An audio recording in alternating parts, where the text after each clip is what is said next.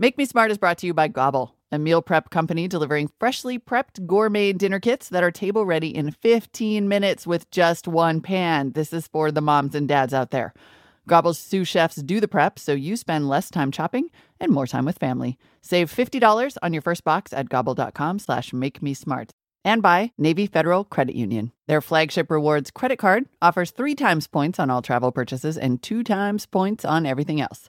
You'll also get other benefits like a statement credit for global entry and TSA PreCheck of up to $100, 24/7 stateside member support, and access to Navy Federal's online shopping center. Check out NavyFederal.org for more information and to apply now. Oh, man, I wonder if they caught that deep sigh there when we turned the microphone. Hey, everybody, I'm Kyle Rizdahl. And I'm Molly Wood, and welcome to Make Me Smart, home of the deep sigh. The Kai sigh. So every week we dive into the big issues in tech, as you know, also the economy and culture. And we are joined by all of you because, say it with me now, none of us is as smart as all of us. I like deep sigh topics, I'm not going to lie. Deep sigh topics. You know what? I'm not surprised. Actually, this week, I think this is going to be a little bit more fun. We're going to talk about our terrifying, all-encompassing surveillance economy. Deep side topics are not fun. Those are not fun. Sometimes we go to the dark place. Yes. We're not going to lie. This week, we're not going to totally do that. I mean, we are going to raise the specter of a smart home that could lock you in and spy on you and kill you, but in like a slightly happier way. What even was that? We're going to talk about smart homes. What even was that? I watched too much sci-fi, you guys. A couple of months back, listener Jordan Parry from Denver, Colorado, sent us, you may recall, this interesting question, which we are going to replay here for all of you because it launched 1,000 further conversations. The upshot is that her landlord told her complex, without much notice, that her apartment was going to be upgraded for her convenience to a smart apartment. We are all getting keyless entry into our units, a digital thermostat, and a smart water sensor, as well as compatibility with other smart home services. This will all be managed via a third-party app on our phones, which, side note, is hosted on Amazon Web Services. Yeah, as someone with major concerns about my data privacy and my personal privacy, I would never choose to have a smart home for myself, and I'm concerned about the fact that this upgrade is happening basically without my consent. So my question for you guys is, as a tenant, what can and should I be demanding of my property managers relative to my data and personal privacy?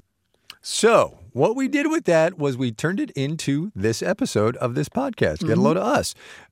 Because, look, there's a whole lot going on here, right? There's privacy, there's data in the home, there's being involved in that data in a receptive and accepting kind of way. It's just really interesting.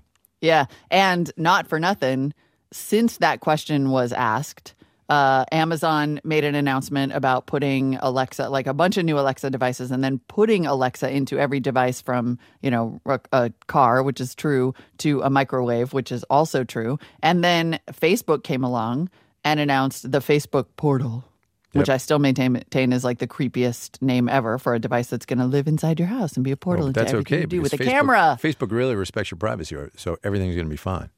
They're really good at protecting it, too. Just ask them. They care.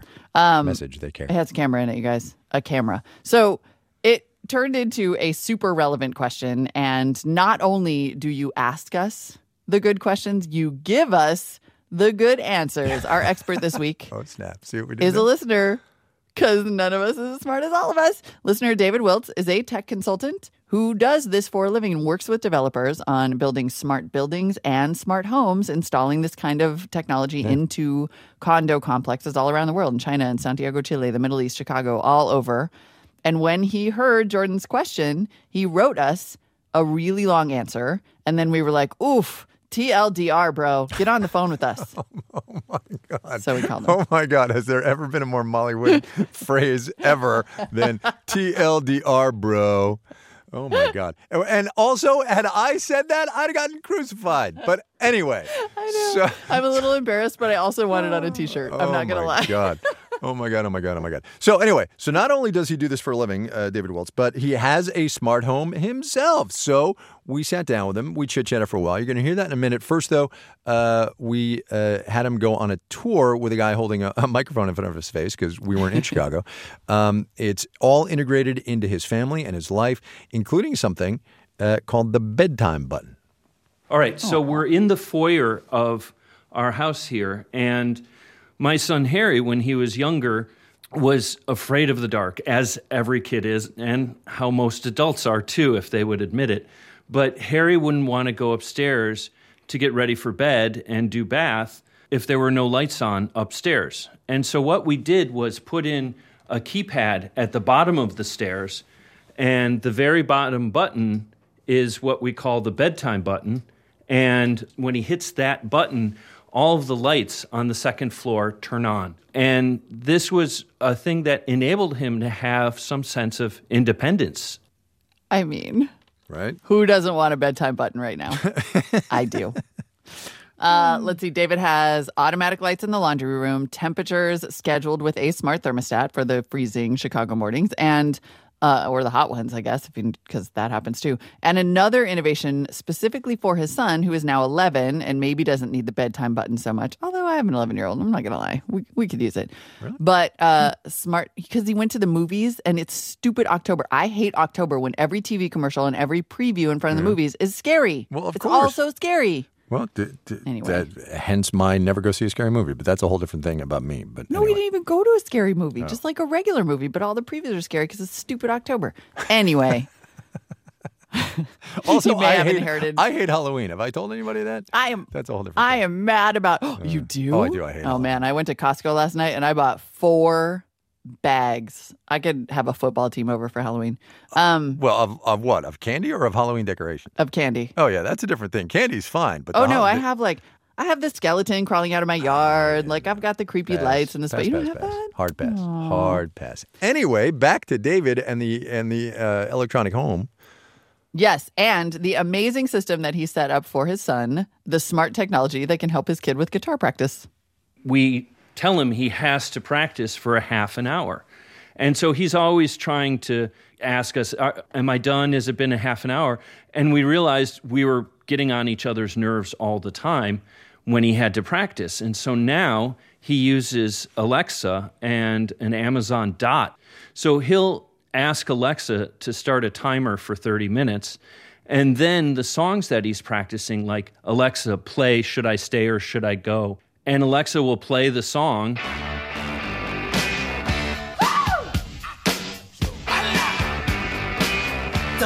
you got to let me know. Should I stay or should I go? And then he'll practice his guitar along with it.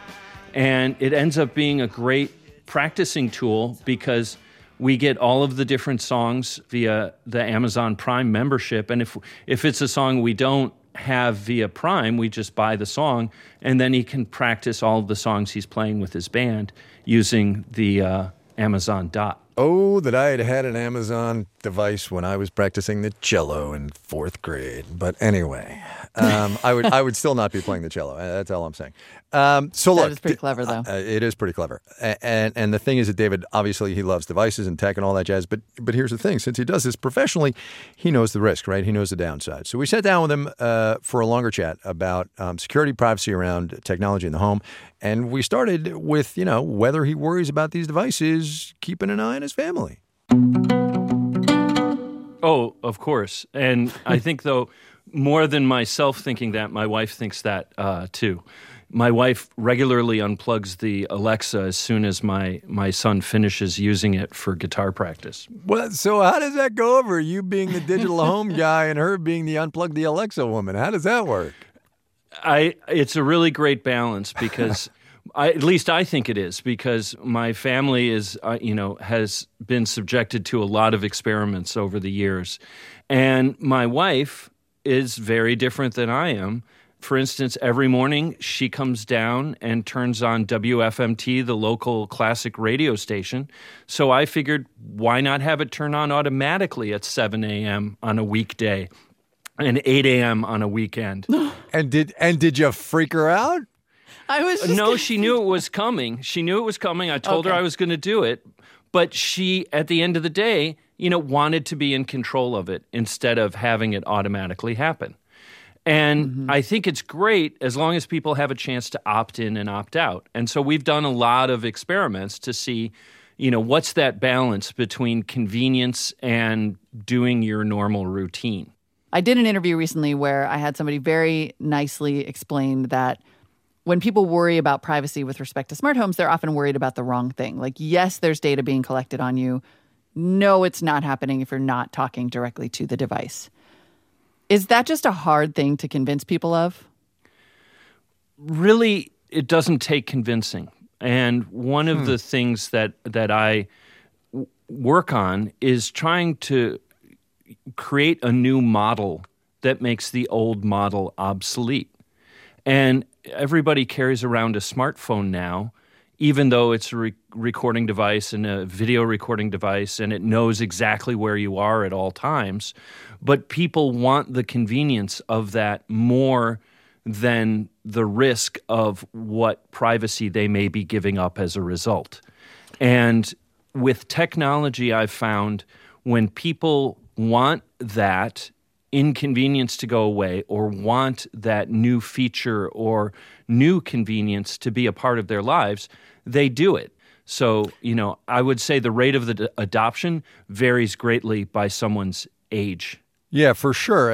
I was going to roll out my mother as an example here. And it's been established that she doesn't listen to this podcast because she doesn't know what podcasts are, so I'm safe in saying this. She would rather be dead than have the lights turn on automatically when she gets up in the middle of the night to go pee.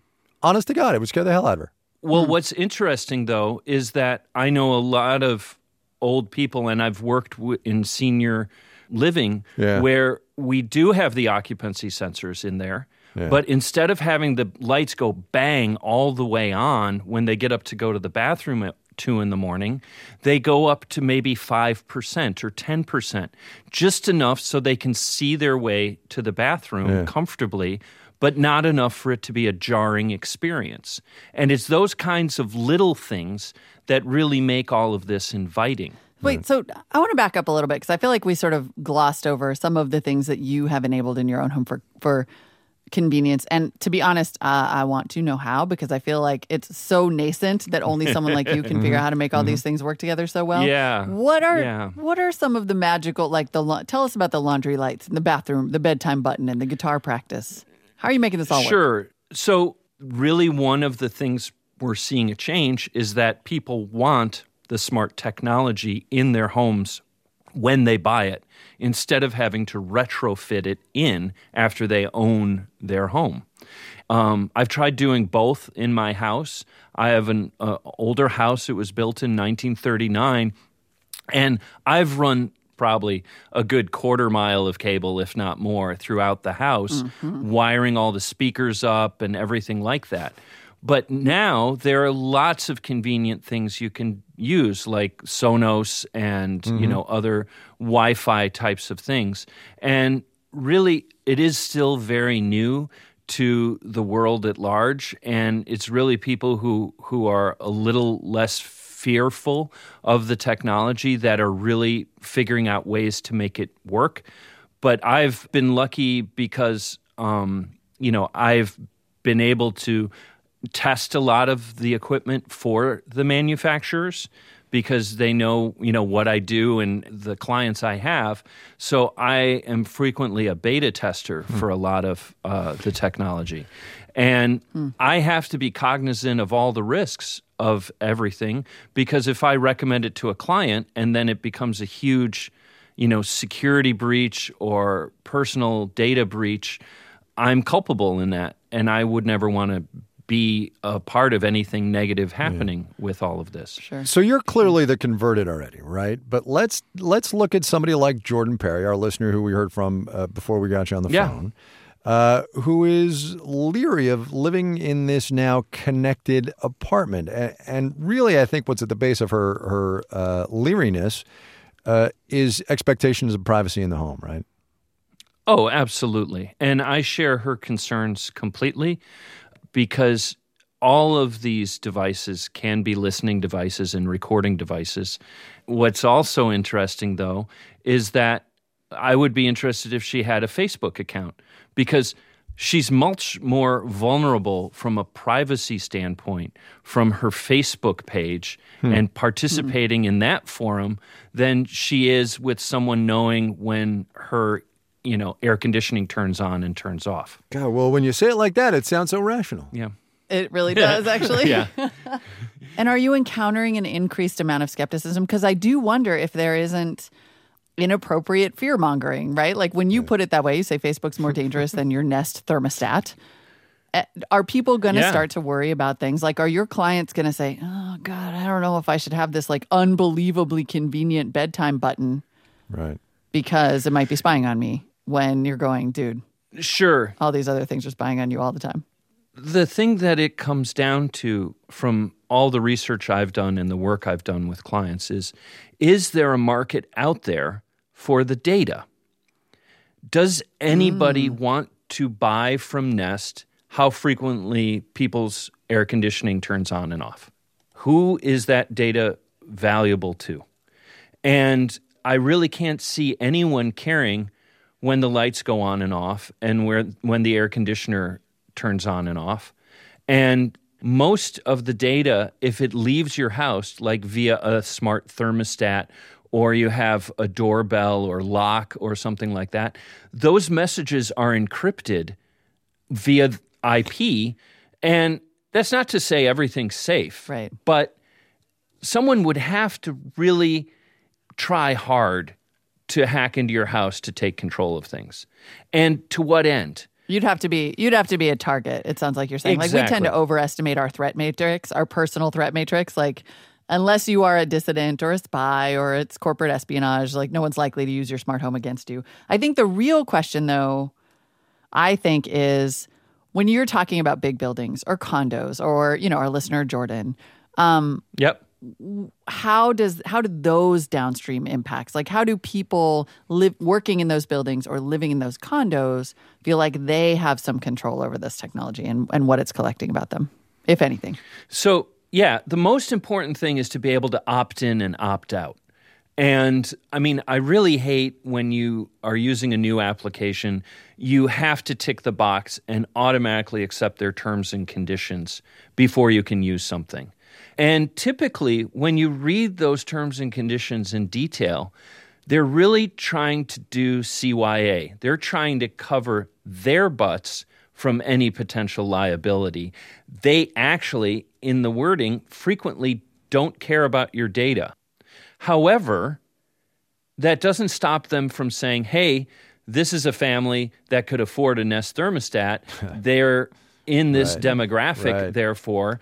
And that's where the data is valuable. They don't care about you using the system. They care about your demographic of being able to purchase it and use it to begin with. Right. So how long until we are all living your smart home life, do you think? I would say it'll take 25 years at least. Wow. And the reason I say that is because of the challenges in the design and construction industry itself. And how most people in the design industry, architects, engineers, consultants, aren't savvy about all of this.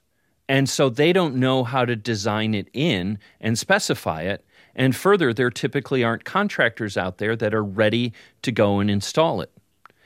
However, where this will change is where you see the big home builders. You know, these builders that'll go do a 300-home development. Yeah. And there you can buy the smart home package for an extra $8,000, and everybody's like, hell yeah, give me that $8,000 system. Sure. And then it's sold as part of your house and it becomes part of your mortgage payment. But it really should be a $1,000 investment to have a complete smart home. And there are off-the-shelf companies that make this stuff now. And it's funny because Doug and I are in the basement right now, and because we're not moving, the occupancy sensors are turning the lights off on us. So technology's going to bite you in the fanny, doesn't it? Exactly. And this is the thing: is that by living with it, I already understand what the challenges are, and that's why we wanted to put this stuff in. So Doug, we should say, is the guy that we hired to go do the actual in-person tape recording of David in his house. So exactly. That's who Doug was. And that was by the way, our listener David Wilts. In case you were not here for the beginning of the podcast, or that's when the coffee machine was going, and he does this for a living. Yeah. So it was good to get the what to freak out about. I call these the what to freak out about type interviews. So do I have it right that you don't have a listening device in your home? Oh, no, I do. Oh. I do. In fact, I basically just consolidated down to one type of listening device. So I've had both. And just this exact week had this drama with the Google Home. So I have an Amazon Echo that broke. I think it got wet, maybe. So that we were down to just a Dot. Maybe. And the Dot has terrible sounds. Yeah. So I have that plugged into this little Jawbone speaker. And then I also have a Google Home, which has great sound, and that was in the living room, and it was a little speaker. But the Google Home started malfunctioning maybe 2 months ago, and every time I would ask it a question, it would say, sorry, something went wrong. Try again later. So I'm on the web looking up all these possible solutions, and of course there's no like tech support for this, so it's just whatever Reddit turns out. Buy a new one, that's the tech support. Kind of, well, and then the tech support was like, oh, something about this is related to your home address and what it thinks your home address is. And I was like, wait, what? Please. Excuse me? So then I just got mad and was like, I'm not even fixing it. And then I got too annoyed. And so I was trying to fix it 2 days ago. And the solutions are so weird, but people were like, this worked for me. Go to Google Maps, delete your home address, and then re-enter it. No. So I open up. Yeah, I don't know. Like, it needs to match. The entire surveillance engine needs to all be working off the same information, I guess. Yes, right? Now I understand. And that's the problem. Right. So I'm like, all right, I surrender. I go to Google Maps. I delete my home address. I attempt to manually re-enter it. And then I get this pop-up on my phone that said, this is an iOS and I don't know. And it says, oh, you in order to save a location like your home address, you have to turn back on the setting that lets us track all your searches and deliver you targeted ads across your phone. Because I turned that off. And I was like, wow. So what you're telling me is that your standalone gadget will not accept my voice commands unless I have fully opted into your entire system. And I unplugged that sucker and I went to Amazon and I ordered a new Echo. Oh, man. Yeah. And that's the thing. Even if that's all a series of mistakes, it is going to come down to trust about where when you buy these devices. Like, look, at least at this point, and not for nothing, Amazon's trying to develop a big, huge ad network, and that's going to complicate their privacy argument a lot. And not for nothing, they've never said a word about privacy with Amazon, with the Echo, ever. However, at least right now, I know they're just trying to sell me stuff. Yeah. I can't say the same about Google, and I'm so annoyed that their giant surveillance network wants that much control that I was like, I'm not using that gadget. Don't be evil, you go. People. Don't be evil. We have picture. I have an Amazon Echo story, which is nowhere near as good, so I'll save it for another time. We've got pictures of David's smart house on our website, makemesmart.org. And also, and to the bigger point, this conversation that we're having, it's not just with me and Molly. You know, we got a Facebook group. It's super easy. Search Make Me Smart Podcast. You can post articles, discuss the show, join our community. Molly and I may swing by. I don't know. I think I joined. Did somebody join on my behalf? I don't even remember. I joined, and sometimes I stealth like things. Do you really? I mean, I try. I don't want to be a downer in the Facebook group ever, or like, I'm listening. But oh my God, the conversations that are happening in the Make Me Smart podcast group are so smart. Not only is Google lurking and listening, so is Molly Wood. Yeah, but at least I'm straightforward about it. I'm not sharing your information with third parties. Re-enter your home address so that Molly Wood can lurk. Your freaking home address. Why do you even need that? Now, I also should point out that the Amazon Echo, when I set up the new one, it also wants to know where you're located. All right. We got to take a break. We'll be back. Bye.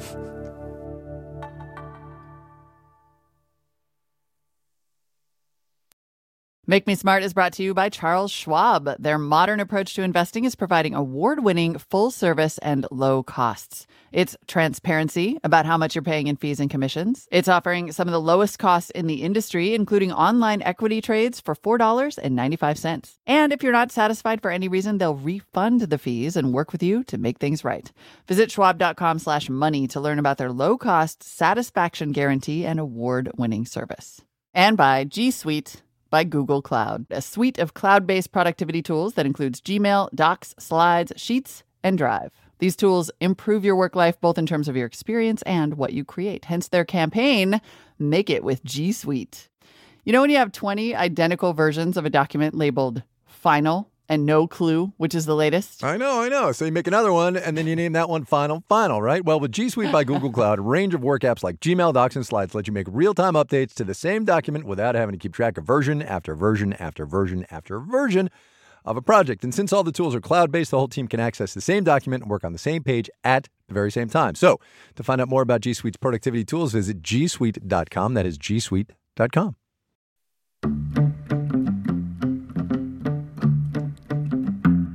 We're back. Oh, I was a little late on that. Damn. Anyway. Just like a hair. I know. Look, timing is everything, man. All right, it's our turn. All right, who's going first? You once again have like 2.5. Can I just say? No, I don't. You do I only have two. It's right. I think you're missing the I'm sorry. Point. I only have one. All that other stuff was pre-assigned to me, apparently, but I considered it background for our piece. Do I not believe you. All right. Anyway, so I'm actually so mine's only like a half, actually, because it's a little bit of a retread from like a month ago, but it's in the news, and so I want to bring it up. Senate Majority Leader Mitch McConnell sat down with Bloomberg today and had a lot to say about a lot of things, and obviously it's a man with a tremendous amount of influence, as we all know.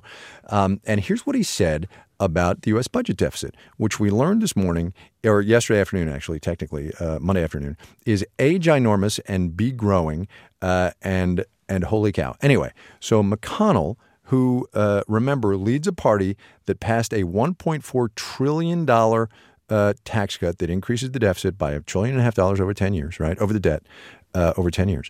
McConnell said today, and here's a quote from Bloomberg, Senate Majority Leader Mitch McConnell says the U.S. budget deficit is, quote, disturbing, and spending on entitlement programs must be addressed by both Republicans and Democrats, unquote. Here's why that's interesting. Number one, the aforementioned tax cut that the Republicans passed. Number two, now he's got religion. And number three, and this is the pivotal thing, I think it's really interesting that he is now co-opting the Democrats into trying to do something about the deficit. I think it's real. This is a political moment of pivot, if you will, where McConnell now is going to try to shame the Dems into dealing with a deficit that the Republicans created in the name of entitlement reform, which, as we know, is a very touchy and interesting subject. And I just want to get that out there again. And I apologize for the retread. That's it. I don't think it's a retread at all. No, it kind of is. I said something about the deficit like a month ago, so... Well, but it all is building on itself. That's exactly right. And what it's building to is the part where Social Security and Medicare come on the line. Yep. And you just don't. It's I agree. And Paul, it's like you can't. Yep. Paul Ryan was talking about it 8-ish weeks ago. I mean, it's coming. And so look for that one. Anyway, that's mine. I have one topic with two links. Oh, man, are you cheating? But go ahead. Is what confused you. I can do what I want. It's my fixation. I will do it. Ryan Singal, Stanford researcher, put out a study in which he attempted to filter out all of the bots and fake and redundant comments that were submitted through the Federal Communications Commission system during the net neutrality repeal public comment period. Mm-hmm. So there were like 22 million. There were rampant accusations of fraud and hacking. He made some AI. Used a machine learning program to weed out any duplicates. And that includes the people who copied and pasted form letters for or against. After he filtered out all those submissions, he was left with 800,000 unique comments. Out of all of those comments, 0.3% supported the repeal of net neutrality. All of the rest were in favor of strong net neutrality regulations. He also found that many of the comments, which he said showed a nuanced understanding of policy, commenters understood the issue, came from rural areas and Republican districts where there is, frankly, not a lot of competition. And when I posted this earlier, I got this great tweet in response. Being this flooded with false and illegitimate communications and shaped by it is so beyond ironic, wrote Thomas R. Wood, that it breaks the neck of irony and democracy with it. Ouch. That's a good image. Breaks the neck. That's a good image. I know, right? Yeah. It was very evocative. I went ahead and retweeted that. Anyway, it was a very interesting discovery. I bet. And also kind of a bummer. All right. So that's it. That's it for us now. You. Hi, Kai and Molly. This is Brent in Detroit. This is Rebecca from Baltimore. It was great to hear comments on my question about GDPR. I wanted to put in my vote. I want to discuss a slightly different but maybe related thing. You know that guy? Okay, the slightly different but maybe related thing. He has a name. It is Matthew. He saw on Twitter that I'm going to be at the Chicago Ideas Festival later this week. And he was like, let's get a coffee. Like, can we at least say hi and have a photo op? So we're going to try to. I'm going to be on the ground for like 97 minutes. But wow, we're going to try to make it happen. Good deal. Which is also just awesome. I was like, oh, my God, it's it all comes together in the tangled web that we weave. What's your panel? AI, of course. Should we fear it? Yes. Okay. So last week during our Explain-a-thon, we had a question from listeners about esports, and we asked you guys whether you thought esports, in fact, count as real sports. Kathy N. says, and this is a quote, "No, just no." Ben Newton, on the other hand, left us a voice memo. It's a little bit longer. So Kai and Molly asked, are esports real sports? Should they be in the Olympics? Curling is in the Olympics. If curling can be in the Olympics, so can video games. I mean, come on. Curling, Fortnite. Curling, Fortnite. Which would you rather watch? So, look, two things. One, when I was living in Canada, I watched a lot of curling, and I think that's actually an athletic event. Number two, did you see the Norwegian team's pants during the Olympics? Exactly. That's worth it alone. Oh, my God. I am so happy that you said that, because I was thinking the same thing. I was like, dude, I'm just saying that pants thing was really exciting and interesting. Curling is pretty cool, actually. Yeah. I would take issue with that comparison. Totally. The one where they like ski a bunch and then shoot stuff, I would rather watch Fortnite than that. Really? Maybe. I don't know. That's pretty cool, too. No, come on. You're right. Go run like 30 miles and then try to hit a target 50 yards away. Go ahead. With unbelievable accuracy. Right. 10 times in a row, too. I know. As soon as I said that, I was like, wait, no, that's like my favorite thing. All right. So all you biathlon fans out there, back down. Because I'm wrong. I am extremely wrong about that. It is super cool. And so is Fortnite. Several of you wrote to us after we aired our podcast Get it? Episode about the cannabis industry. Mark Dimore sees all the new business opportunities.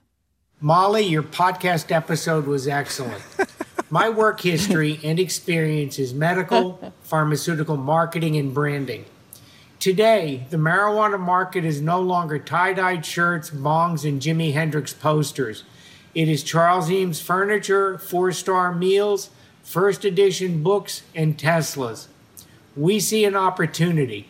Thank you, Molly and Kai. Keep up the good work. When I was a cub reporter at KQED in San Francisco 20 years ago, California had not too long before that passed the medical marijuana statute that allowed medical marijuana, which was, let's be completely frank, abused in the extreme at some of the pot shops in San Francisco. Anyway, I had to go down there and talk to a guy named Dennis Barone, who was the leader of that movement.